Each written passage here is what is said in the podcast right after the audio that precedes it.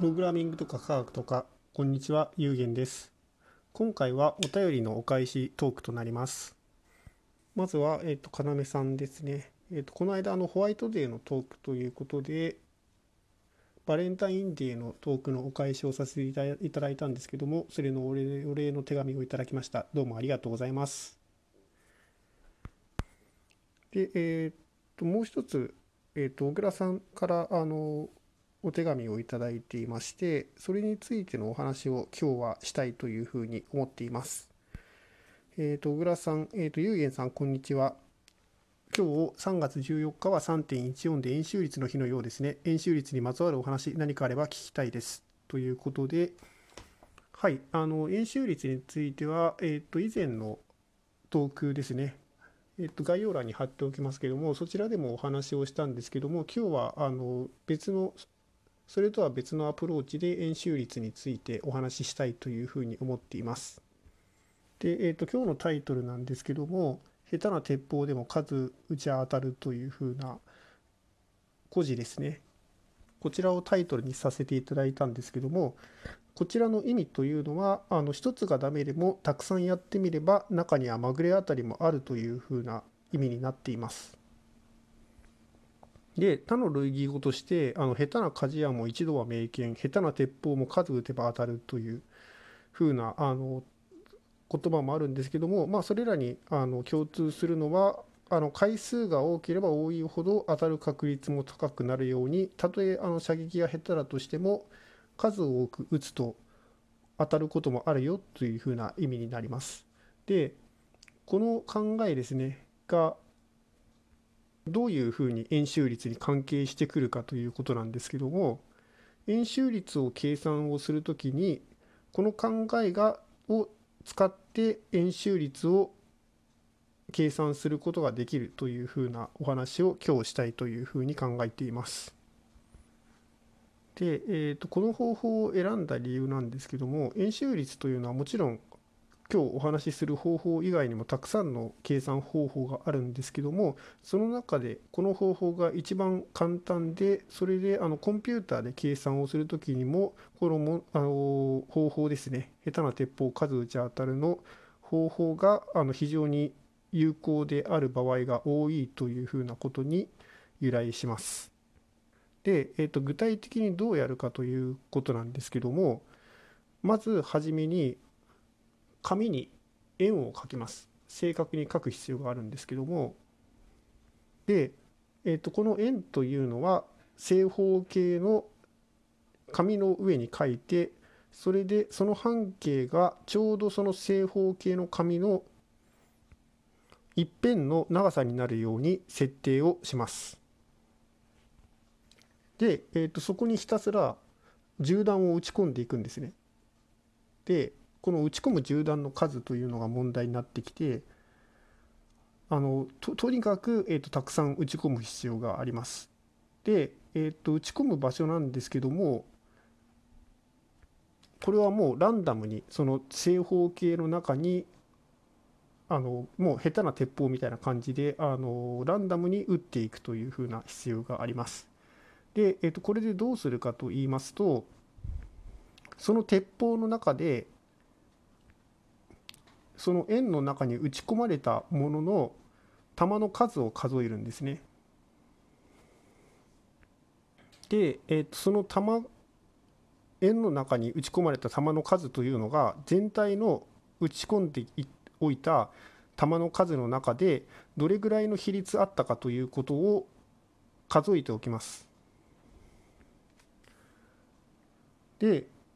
正方形と、あとそれから円の直径というのは皆さんご存知だというふうに思うんですけども、まあ、中学とかでやったので、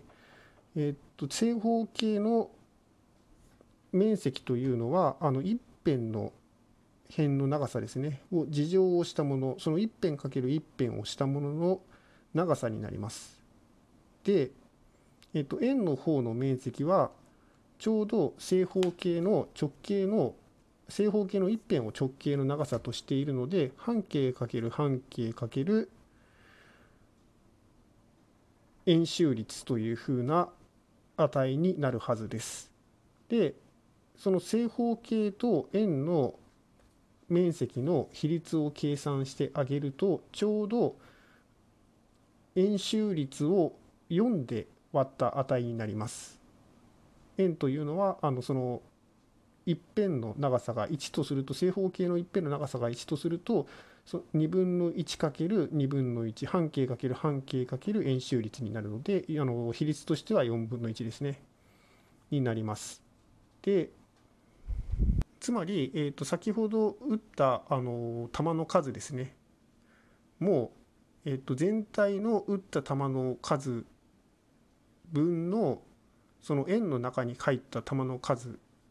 というふうに計算をしてあげると、その値は4分の円周率を4で割った値に近づいていくはずなんですね、確率的に。で、この値というのは球の数を多くすれば多くするほどどんどん近づいていきます。とりあえず何千何万回っていうふうに打っていけばいいんですね。で、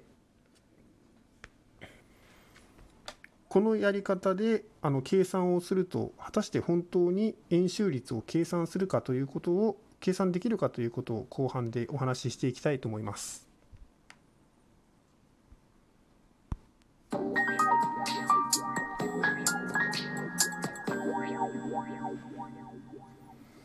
はい、前半ではですね、下手な鉄砲を数打ち当たるということで、その鉄砲を正方形の紙の上に書いた円に打ち込んでいくことで、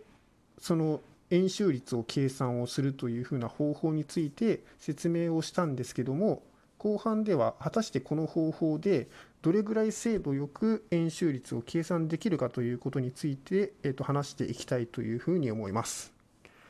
で、実際にその紙を用意して鉄砲を打ち込むというのは、銃刀法の法律が日本にありますので、実際にはできない。しかもそのランダムに打ち込むっていうのは結構難しいんですね。の意思が、入るとどうしてもそのランダムでなくなってしまうというふうなことがありますので、そこはコンピューターを使ってその球を打ち込んでもらおうということになります。で、この方法ですね。コンピューターに指示を与えるのは結構簡単でして、Excel でもできる方法、Excel でもできるやり方です。で、実際にそれでやってみて、どういうふうな計算結果になったかというのを紹介したいというふうに思います。で、ですね、まずはじめに100回球を打ち込んだらどうなるかというふうなことなんですけども、計算をしてみると 2.88 になりました今。で、これというのはランダムですので、これ何回も何回もやると、そのやった時ですね、時間帯にもよるんですけども、時間帯じゃないか、そのやったタイミングというよりも、そのやった時に出てきた乱数ですねにランダム性によって値も変わってきます。今もう一回やったら 3.24 というようになりましたね。もう全然違う値が毎回出てくるというふうな状況なんですけども、とりあえず3の周辺ですねには大体収まっているかなというふうな状況です。で、これを例えば1万とかにしてみます。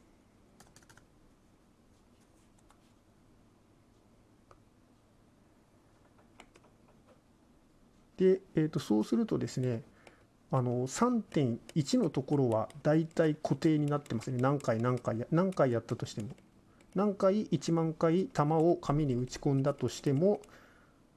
その比率から出てくる円周率というのは 3.1 は固定になっているということですねになります。はい。このように回数を増やすことによって確率的には円周率にどん近づいていくというふうなことが分かります。こちら計算をするサイトのリンクというものがありますので、こちらは概要欄に書いておきますので、ご興味のある方は使ってどうぞ計算してみてください。はい。今日は小倉さんの、3.14 の面白い話ということで、まあ、下手な鉄砲数じゃ当たるというふうな方法で円周率というのは計算できますよというふうなお話をしました。で、このモンテカルこの方法はですね、モンテカルロ法っていうふうなとても立派な名前がついているれっきとした数値計算の計算手法です。で、名前の由来はですね、調べてみたんですけども、カジノで有名な、国家モナコ公国の一つの地区の名であるモンテカルロから、付けられたというふうに書かれていました。はい、このようにコンピューターで数値計算をする際には結構一般にも分かりやすい手法というものが使われていますので、こういうふうな方法をまた紹介できたらいいな、この番組で紹介できたらいいなというふうに考えています。はい、最後まで聞いてくださりどうもありがとうございました。本番組ではオープンチャットを開設をしております。トークの配信やライブの告知などはそちらで行っております。こちら匿名にて参加可能ですので、もしもよろしければぜひぜひご参加ください。はい、今日も聞いてくださりどうもありがとうございました。